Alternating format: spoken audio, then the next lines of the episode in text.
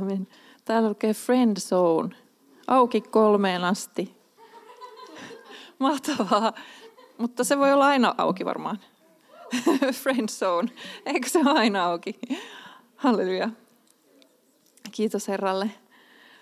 Ah, onpa kyllä ihanaa. Ihanaa, kun on paljon nuoria ja ihanaa, kun on paljon jäkkäämpiäkin ja ihanaa, kun me ollaan kaikki yhdessä nimenomaan. Mun mielestä se on niin arvokasta, että me voidaan olla yhdessä kaikenikäiset, vaikka nyt lapset on omassa Kids Clubissa, mutta kuitenkin. Niin se on niin arvokasta.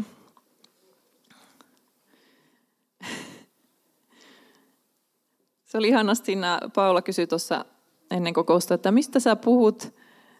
Ja mä ajattelin, että hän varmaan miettii, että mitä lauluja he on valinnut ja näin. Mutta ne sopi tosi hyvin, niin kuin yleensäkin, kun me saatiin laulaa, että, että Herrassa on vapaus, freedom reigns. Siellä, missä Herra on, siellä on vapaus. Siellä, missä Jeesus hallitsee, siellä on vapaus. Mulla on vähän tämmöinen outo otsikko kuin liejua ja lintuja. Ja se johtuu siitä, että viime lauantaina, siis viikko sitten, kun meillä oli tämä ylistysilta, niin mä näin semmoisen kuvan. Mä näin semmoisen liejukentän. Tämä on nyt se kaunis sanavalinta tähän. Liejukenttä. Mm. Mud. Joo. Se, se oli se kaunis sanavalinta siihen, mitä mä näin semmoinen laaja kenttä ja mä ajattelin, että äh, pitääkö niin tuon halkin nyt niin mennä? Että ei näytä kauhean kivalta.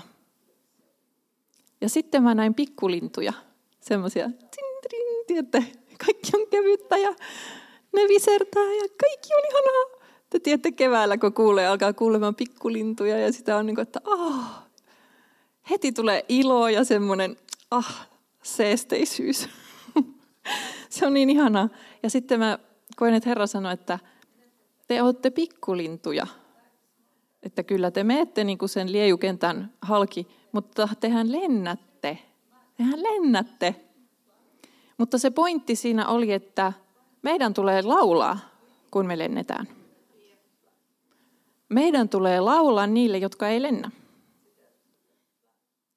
koska ne on siellä liejussa, koska ne ei osaa lentää.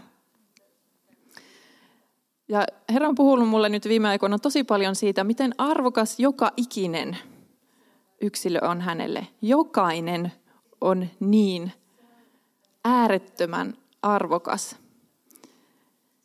Ja mä koen, että hän halusi jotenkin muistuttaa siitä, että vaikka te osaatte lentää ja visertää ja kaikki on teillä hyvin. Meillä on kaikki hyvin, koska me ollaan hänessä. Mutta kaikilla se ei ole niin. Ja mitä ne tarvii? Ne tarvii iloa, toivoa, rauhaa. Niin meidän tehtävä on viserren lähteä tuolla lentää, laulaa heille sitä. Laulaa heille sitä toivoa ja iloa ja kaikkea. Ja mä kyllä mietin, että mistä mä löytäisin tämän nyt sanasta. Mutta siellähän se aina on sitten kuitenkin, kun vähän etsii. Psalmi 40. Mä luen nyt ensin vain neljä ensimmäistä jaetta. Hartasti minä odotin Herraa, ja hän kumartui puoleen ja kuuli avunhuutoni. Hän nosti minut ylös turmien kuopasta, upottavasta liejusta. Hän asetti jalkani kalliolle ja vahvisti askeleeni. Hän antoi minun suuhuni uuden laulun, ylistyslaulun Jumalallemme – sen näkevät monet, tuntevat pelkoa ja turvaavat Herraan. Niin me ollaan kaikki oltu liejussa jossain vaiheessa meidän elämää, mutta hän on nostanut meidät sieltä ja laittanut meidän suuhun uuden laulun. Ja se on se laulu, mitä me saadaan laulaa niille, jotka on siellä liejussa vielä, koska he tarvii sitä. Ja se lieju voi olla monenlaista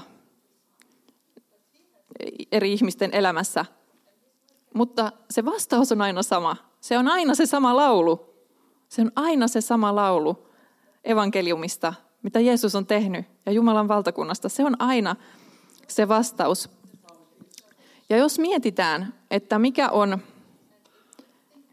ero, no siinä on aika paljonkin eroja, mutta jos me ajatellaan, että jos sä olet liejussa, mä en tiedä onko kukaan joskus juttunut liejuun, mä en ole varmaan sen jälkeen, kun joskus lapsena on juttunut kumppareilla liejuun, tiedättekö? Ja sitten sä et saa niitä, sitten se oikein imasee ne sinne kiinni ja sun saappaat jää sinne, kun sä yrität sieltä ylös. Tosi inhottavaa. Mutta sitten voi, jotkut voi upota myös syvemmälle. Meillä on yksi tuttu, joka upposi, tuota, mikä se nyt on, suolle. Tänne asti, niin kuin rintakehään asti. Ja hän oli yksin. Onneksi oli puhelin. Niin se olisi kivaa. Ei olisi kivaa. Mitä, mihin sä keskityt, kun sä uppuat liejuun? Sä keskityt itteesi ja panikointiin. Sä ajattelet vaan, että mä en pääse mikään Ja sä, sulla iskee paniikki, koska sä ajattelet vaan, että mä en pääse täältä pois ja kaikki on huonosti ja mä joko jäädyn tänne kuoliaksi tai jos on nyt niin kuin suolla vaikka ja on syksy ja kylmä tai mitä vaan. Mutta epätoivo iskee ja kaikenlainen negatiivisuus, koska se, sä reagoit siihen, että sä oot juttunut siihen liejuun ja sun fokus siirtyy siihen liejuun ja itseesi. Ja siitä ei koskaan seuraa mitään hyvää. Ja se on raskasta, se on upottavaa, se on sitovaa. Se on jotain, mikä vaan niin kuin haluaa imaista sinut. Mutta jos me mietitään pikkulintuja, niin ne jotenkin edustaa vapautta ja keveyttä ja ihanuutta ja kaikki on vaan niin ihanaa. Nehän ei edes paina niin kuin paljon mitään. Mä en tiedä, mitä ne painaa, mutta mä näin yksi päivä semmoisen minipöllön, tiettäkö, näin pienen. Mä en tiedä, mikä se on suomeksi. Helmipöllö. Helmipöllö. Onko se varma, koska mun mielestä se on sparvugla, se on ruotsiksi. Äh, Pärlugla on vähän isompi. Varpuspöllö, onko semmoinen? No, ei, kun me katsottiin. Se on 15 senttiä ja painaa 58 grammaa. Ja se on kuitenkin näin iso, että pikkulinnut on vielä pienempiä, niin eihän ne edes paina mitään. Ne on niinku semmoisia, en mä tiedä, talvisinkin, talvisinkin mä mietin, kun viime talvenakin oli yli 20 astetta pakkasta ja siellä ne pikkulinnut on siellä pensaissa jossakin ja miten niissä pysyy lämpö oikeasti Nehän on niin kuin, mulla jääty sormet hetkessä. Miten se on mahdollista? Pikkulinnut on jotenkin niin viattomia ja sulosia ja ihania kaikin puolin. Niin jos me verrataan sitä, että on liejuun juttunut, siellä on kuoleman pelkoa ja siellä on kaikenlaista raskasta taakkaa. Ja sitten pikkulintuihin, mitä me saadaan olla, niin ne saa edustaa myös sitä ikuista elämää, ja mun oli pakko taas poimia täältä joitakin näitä paikkoja, mitkä puhuu tästä ikuisesta elämästä, jotta me oikeasti muistettaisiin, että me ollaan jo aloitettu ikuinen elämä. Johannes 8, 51. Tai otetaan vaikka ensin 48, koska mun mielestä tämä on niin hauska. Niin juutalaiset vastasivat Jeesukselle, nämä lainoppineet. Emmekö ole oikeassa, kun sanomme, että sinä olet samarialainen ja että sinussa on riivaaja? Emmekö ole oikeassa, sä oot seonnut. se on niin kuin se heidän tulkinta. Mutta sitten Jeesus sanoo täällä jakeessa 51, totisesti, totisesti minä sanon teille, jos joku pitää minun sanani, hän ei ikinä näe kuolemaa. Hän ei ikinä näe kuolemaa. Ja juutalaisten tulkinta oli seuraavat jakeet. Nyt me ymmärrämme, että sinussa on riivaaja. Ne ei oikein vastaan ottaneet tätä hyvää sanaa, että te ette ikinä tule näkemään kuolemaa. Niin ei olla nyt sellaisia, että me ajateltaisiin, että oh, ihan seko, vaan otetaan vastaan se sana, että meillä on nyt jo ikuinen elämä, koska Jeesus sanoi niin. Ja hypätään tonne lukuun 11, Johannes 11. Ja siellä jakeet 25 ja 26. siellä Jeesus sanoo, minä olen ylösnousemus ja elämä. Joka uskoo minuun, se elää, vaikka olisi kuollut. Eikä yksikään, joka elää ja uskoo minuun, ikinä kuole. Uskotko tämän? Me monesti ajatellaan, että no sitten, kun me kuollaan, niin sitten me eletään ikuista elämää. Mutta Jeesus ei sano niin. Hän sanoo, että joka uskoo minuun, kyllähän me uskotaan nyt, niin me ikinä nähdä kuolemaa. Meidän kropat kyllä saattaa nähdä tai kokea sen, mutta me ei, koska joka on Jumalan lapsi, on syntynyt Jumalasta ja on henkiolento. Me eletään jo ikuista elämää. Halleluja. Mennään vielä kolossalaiskirjeeseen, koska mä en kestä, kun tämä on niin mahtavaa. Kolossalaiskirje 2 mm, ja, ja 13. Teidät, jotka olitte kuolleita rikkomuksissanne ja lihanne ympärileikkaamattomuudessa, Jumala teki eläväksi yhdessä Kristuksen kanssa. Jumala teki meidät jo eläväksi, niin miksei me oltaisi kevyitä? Voi olla mitä liejukenttia vaan edessä, mutta mehän lennetään. Meidät on asetettu taivaallisiin, niinhän sana meille sanoo. Halleluja. Ja mennään vielä yksi luku taaksepäin, kolossalaiskirja 1 ja jakeet 13 ja 14. Jumala on pelastanut meidät pimeyden vallasta tai liejusta ja siirtänyt meidät rakkaan poikansa valtakuntaan, hänen, jossa meillä on lunastus, syntien anteeksi saaminen. Hän on siirtänyt meidät. Se on ihan sama kuin se psalmi 40, että hän on nostanut meidät sieltä liejusta pois ja turmion kuopasta. No, jatketaan sitä psalmia 40, siksi mulla on sekä paperiraamattu että tuo puhelin, että ei tarvitse plarata niin kauheasti. Psalmi 40 ja 5. Autua se mies, joka panee luottamuksensa Herraan, eikä käänny ylpeiden puoleen, eikä niiden, jotka valheeseen eksyvät. Tuo jännä tuo valheeseen eksyvät. Mun mielestä se on vähän niin kuin semmoinen seliseli, että ne eksynyt sinne vahingossa. Mutta sen voisi myös kääntää, että ne kääntyvät valheen puoleen tai ne poikkeavat valheen tielle. Ne niin kuin oikeasti valitsee sen valheen. Mutta autua se mies, joka panee luottamuksensa Herraan, eikä käänny ylpeiden puoleen, eikä niiden, jotka valheeseen eksyvät. Tämäkin on semmoinen, mistä me saadaan lukea myös myöhemmin, toisin sanoin. Kolossalaiskirjassa 2 ja kesä 8 sanotaan näin.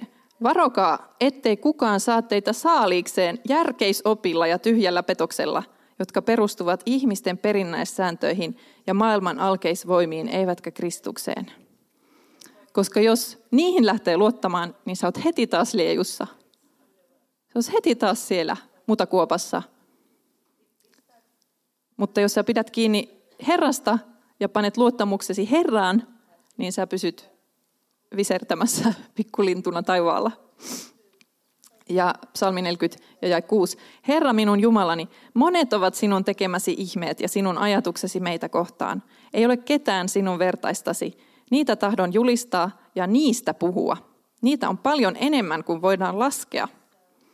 Ja sitten mä hyppään jakeeseen 10 ja 11. Minä julistan ilosanomaa vanhurskaudesta suuressa seurakunnassa. Ja tuo seurakuntasana, se ei tarkoita siis välttämättä tämmöistä niin seurakuntaa, vaan siellä, missä ihmiset on koolla. Semmoinen seurakunta. Koolla olevat ihmiset. Niin minä julistan ilosanomaa vanhurskaudesta suuressa seurakunnassa. Katso, minä en sulje huuliani, sinä Herra sen tiedät. Minä en peitä vanhurskauttasi sydämeeni, vaan puhun sinun uskollisuudestasi ja pelastusteoistasi. Minä en salaa sinun armoasi ja totuuttasi suurelta seurakunnalta. Niin me ei olla hiljaa. Linnut voi lentää hiljaa, mä en tiedä, oletteko huomannut, mutta ne voi myös laulaa. Niin me, meidänkin tulee valita se, että me aina julistetaan niitä Herran tekoja ja Herran suuruutta siellä, missä me mennään. Eikä siksi, että me koettaisiin, että nyt mun on pakko, koska tota, jokaisen täytyy evankelioida tai muuten maailma palaa tulessa. Ei, vaan siksi, että sä näet, että tuolla on ihmisiä, jotka ei voi hyvin – ja sä ajattelet heitä ja sä näet, miten arvokkaita he on Jumalalle, joka ikinen. Ja siksi sä julistat Jumalan tekoja, koska sä tiedät, että se auttaa. Se auttaa. Me voidaan monenlaista tehdä. Me voidaan tehdä kaikenlaista sosiaalityötä ja auttaa monin tavoin. Mutta se, mikä oikeasti auttaa, on Jeesus. Se, mikä oikeasti nostaa sut jostakin mutakuopasta, se on evankeliumi. Se ei ole, vaikka sä voisit jakaa ruokaa ja vaatteita ja mitä vaan, mutta jos he ei saa evankeliumia, jos he ei saa kuulla, miten hyvä Jumala on, niin ne pysyy siellä mudassa ja siellä liejussa anyway. Se ei auta ketään, tai se auttaa vähän, mutta se ei auta paljon. Se auttaa vähän, mutta se ei anna elämää. Se tuntuu vähän paremmalta. Se on niin kuin joku heittäisi sulle jonkun semmoisen kelluntarenkaat siihen, kelluntarenkaan siihen, kun sä oot siellä liejussa. Se olisi varmaan kiva, mutta se ei pelasta sua sieltä. Niin sä laulat heille sen takia, että sä näet, että se on Jumalalle tärkeää. Sä näet, että nämä on tärkeitä ja ne ei ole vain Jumalalle tärkeitä, vaan ne on myös sulle tärkeitä, koska Jumalan rakkaus on vuodatettu sun sydämeen. Ja sä rakastat heitä. Sä rakastat heitä vilpittömästi. Ja siksi sä voit laulaa heille. Ja kun linnut visertää, niin tulee ilo ja rauha, niin kuin mä jo sanoin. Ihan oikeasti mä koen varsinkin keväällä, että ah, tietää, että nyt tulee kesä. Tulee valoa ja tulee kaikkia ihanaa, kun kuulee linnun, lintujen laulavan. Ja meidän ei tarvitse kertoa niille, jotka on juttunut johonkin liejuun, että te olette liejussa, tehkää parannus. Kyllä ne yleensä tietää, että niillä ei mene hyvin. Niin ei tarvi, ei tarvi niin kuin mainostaa sitä heille, että tuo on huono paikka, älä ole siellä. Ei kukaan olisi siellä, jos ne pääsisi sieltä pois. Vain Jumala voi nostaa heidät pois, mutta heidän täytyy kuulla se. Heidän täytyy kuulla se. Ja meidän täytyy kertoa niitä hyviä uutisia.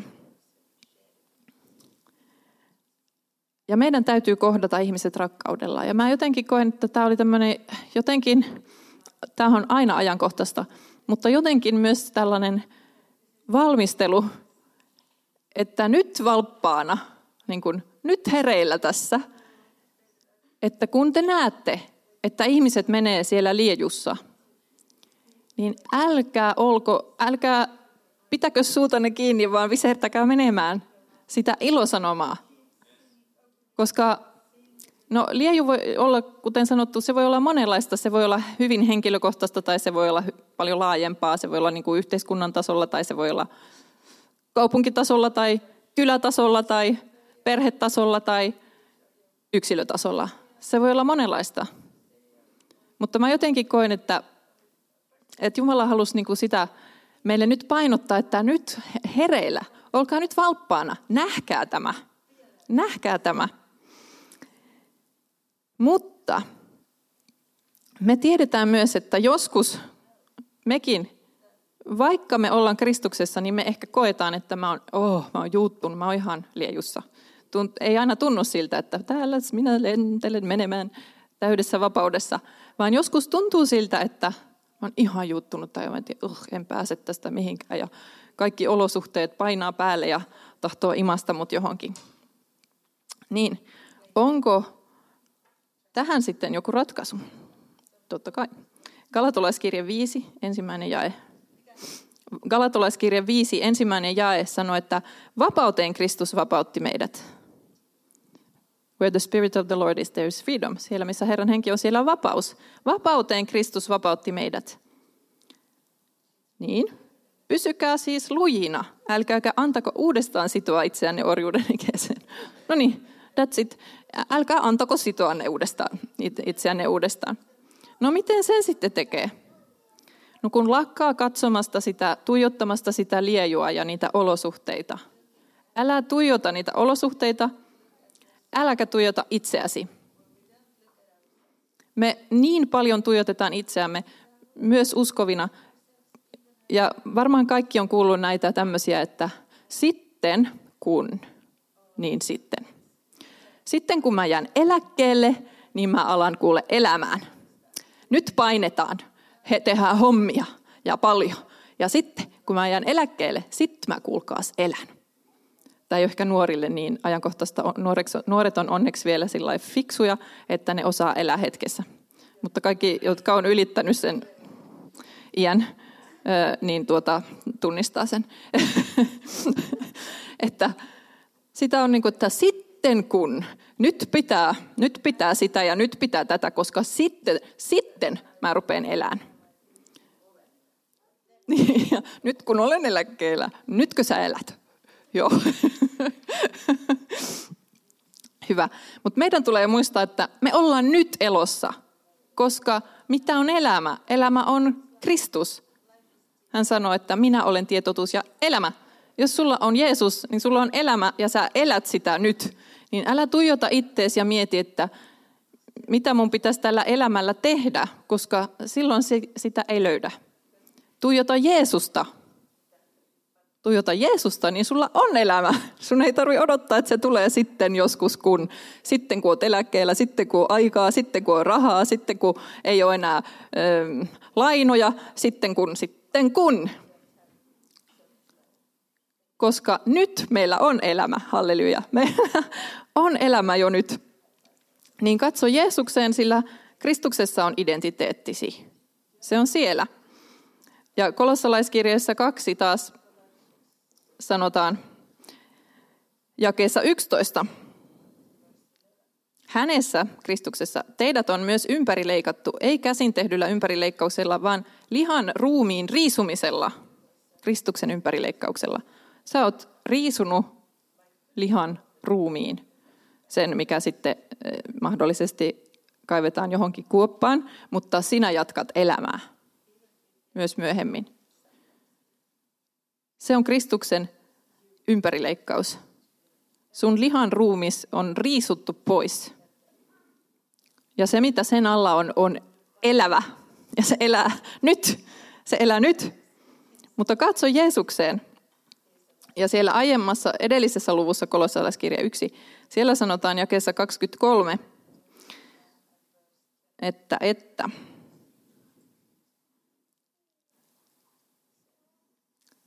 täälläkin on, että miten me pysytään siinä vapaudessa. Teidän on vain pysyttävä uskossa. Näin helppoa se on. Teidän on vain pysyttävä uskossa, siihen perustuneina ja siinä lujina – horjahtamatta pois sen evankeliumin toivosta, jonka olette kuulleet. Tämä evankeliumi on julistettu koko luomakunnassa taivaan alla ja sen palvelija minusta Paavalista on tullut. Ja sen palvelija sinusta on tullut. Ja siksi sä saat julistaa, sä saat visertää. Mielestäni se on niin ihana kuva, että saa olla pikkulintu. Ainakin naisille, miehet ehkä haluaisi olla isompia lintuja, en tiedä. Mutta saadaan laulaa hyvää sanomaa. Se on pirtsakka ja ihana sanoma.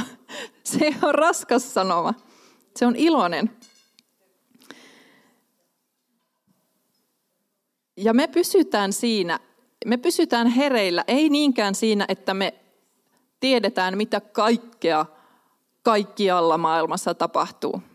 Sekin voi olla ihan, jotkut tykkää enemmän seurata uutisia, toiset vähemmän. Ja sekin voi olla ihan, siinä on puolensa, mutta se ei auta sinua pysymään hereillä. Sä et ole hereillä, kun sä tiedät, mitä maailmassa tapahtuu. Etkä sä ole hereillä, jos sä ymmärrät, mitä maailmassa tapahtuu. Sä olet hereillä, kun sä näet, mitä Jumala tekee. Sä oot hereillä, kun sä näet, mitä Jumala haluaa sun tekevän, ilman että sulla on mitään paineita siitä.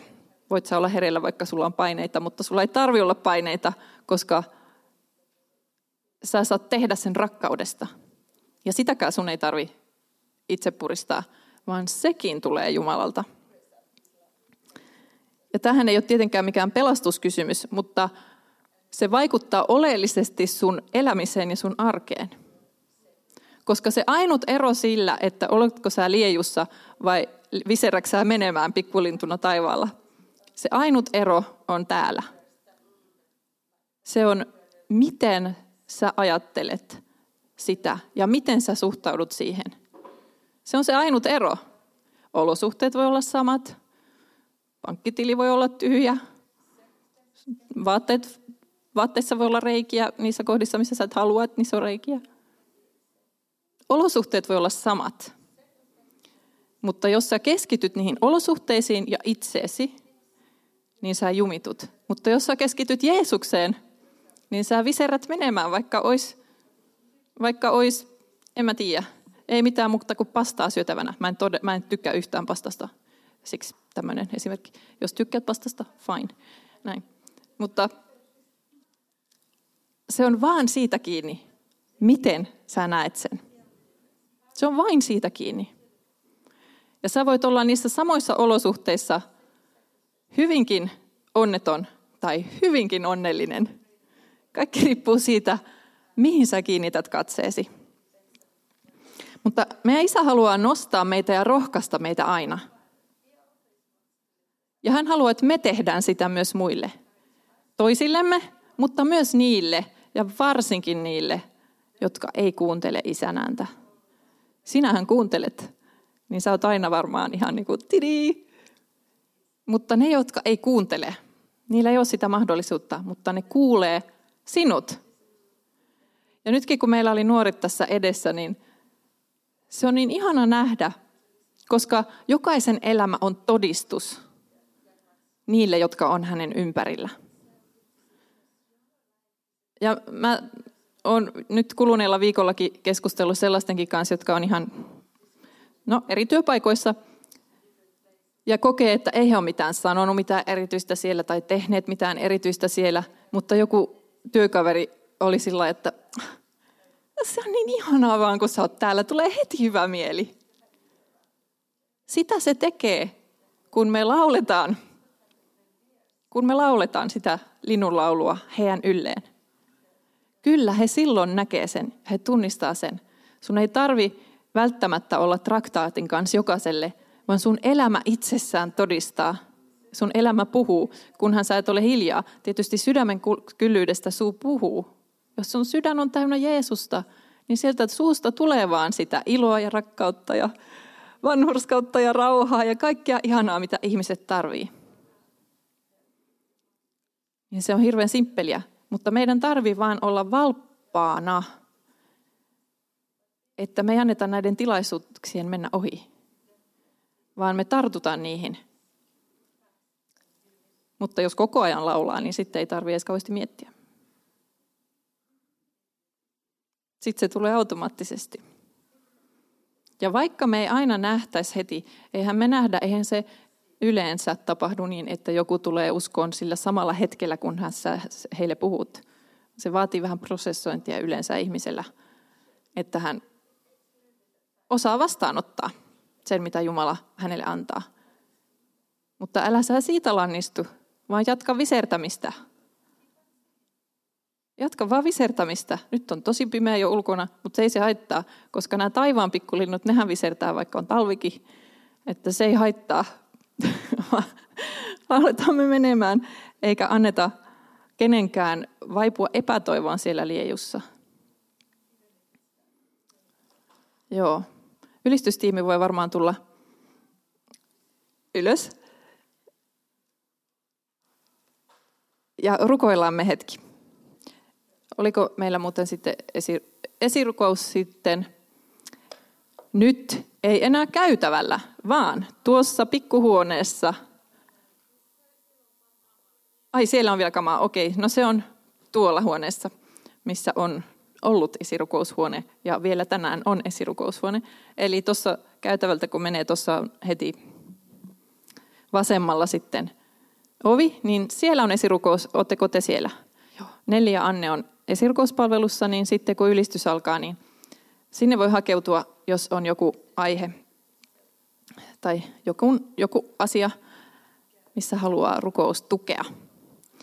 Mutta Isä, me kiitetään siitä, mitä sinä oot tehnyt. Ja me kiitetään siitä, että sä puhut meille kuviin. Koska meidän on niin paljon helpompi muistaa kuvia ja meidän on helpompi saada jotenkin kiinni niistä asioista, mitä sä haluat meille kertoa, kun sä puhut kuviin.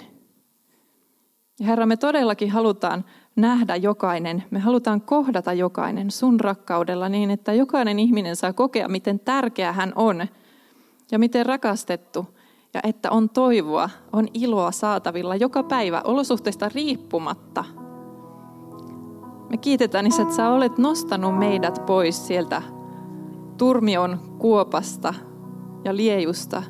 Ja sä oot antanut meidän suuhun uuden laulun, ylistyslaulun sinulle. Kiitos, että me saadaan ylistää sua ja katsoa sinuun, kiinnittää aina katseemme sinuun. Kiitos, että sä annat meidän lentää ja olla vapaita, täydessä vapaudessa. Herra, me kiitetään siitä, mitä sä olet tehnyt. Ja me ei haluta ikinä tipahtaa takaisin mihinkään liejuun, vaan me halutaan aina olla vapaudessa, Herra. Kiitos Pyhä Henki, että sinä muistutat meitä fokuksesta, muistutat meitä kiinnittämään katseen Jeesukseen, silloin, kun me aletaan kokemaan, että painaa päälle joka suunnasta tai on liian vaikeaa tai mitä vaan, niin Herra, sinä oot siinä ja sinä nostat meidät. Herra, me halutaan vain ylistää sinua. Halutaan kiittää sinua kaikesta, mitä sinä teet. Kiitos sun rakkaudesta jokaista ihmistä kohtaan. Kiitos sun rakkaudesta tätä maailmaa kohtaan. Kiitos jokaisesta sun omasta, joka on valmis menemään kohtaamaan. Kiitos näistä nuorista, jotka Herra haluaa palvella sinua.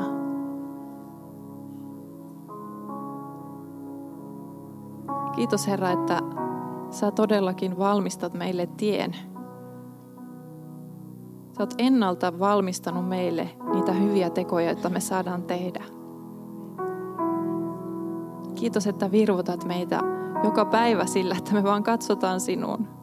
Me vaan katsotaan sinuun ja nähdään, mitä kaikkea meillä on sinussa.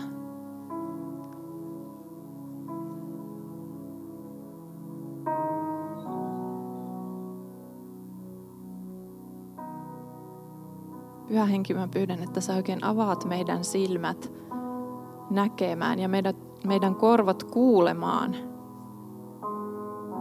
että missä on ne ihmiset, joille sä haluat meidän laulavan tätä evankeliumin laulua. Näitä hyviä uutisia, että on toivoa, on iloa. Koska sun hyvyys vetää ihmisiä puoleensa. Sun hyvyytesi vetää heitä puolensa. Ja kiitos, että sun hyvyytesi myös vuotaa meidän kautta tähän maailmaan.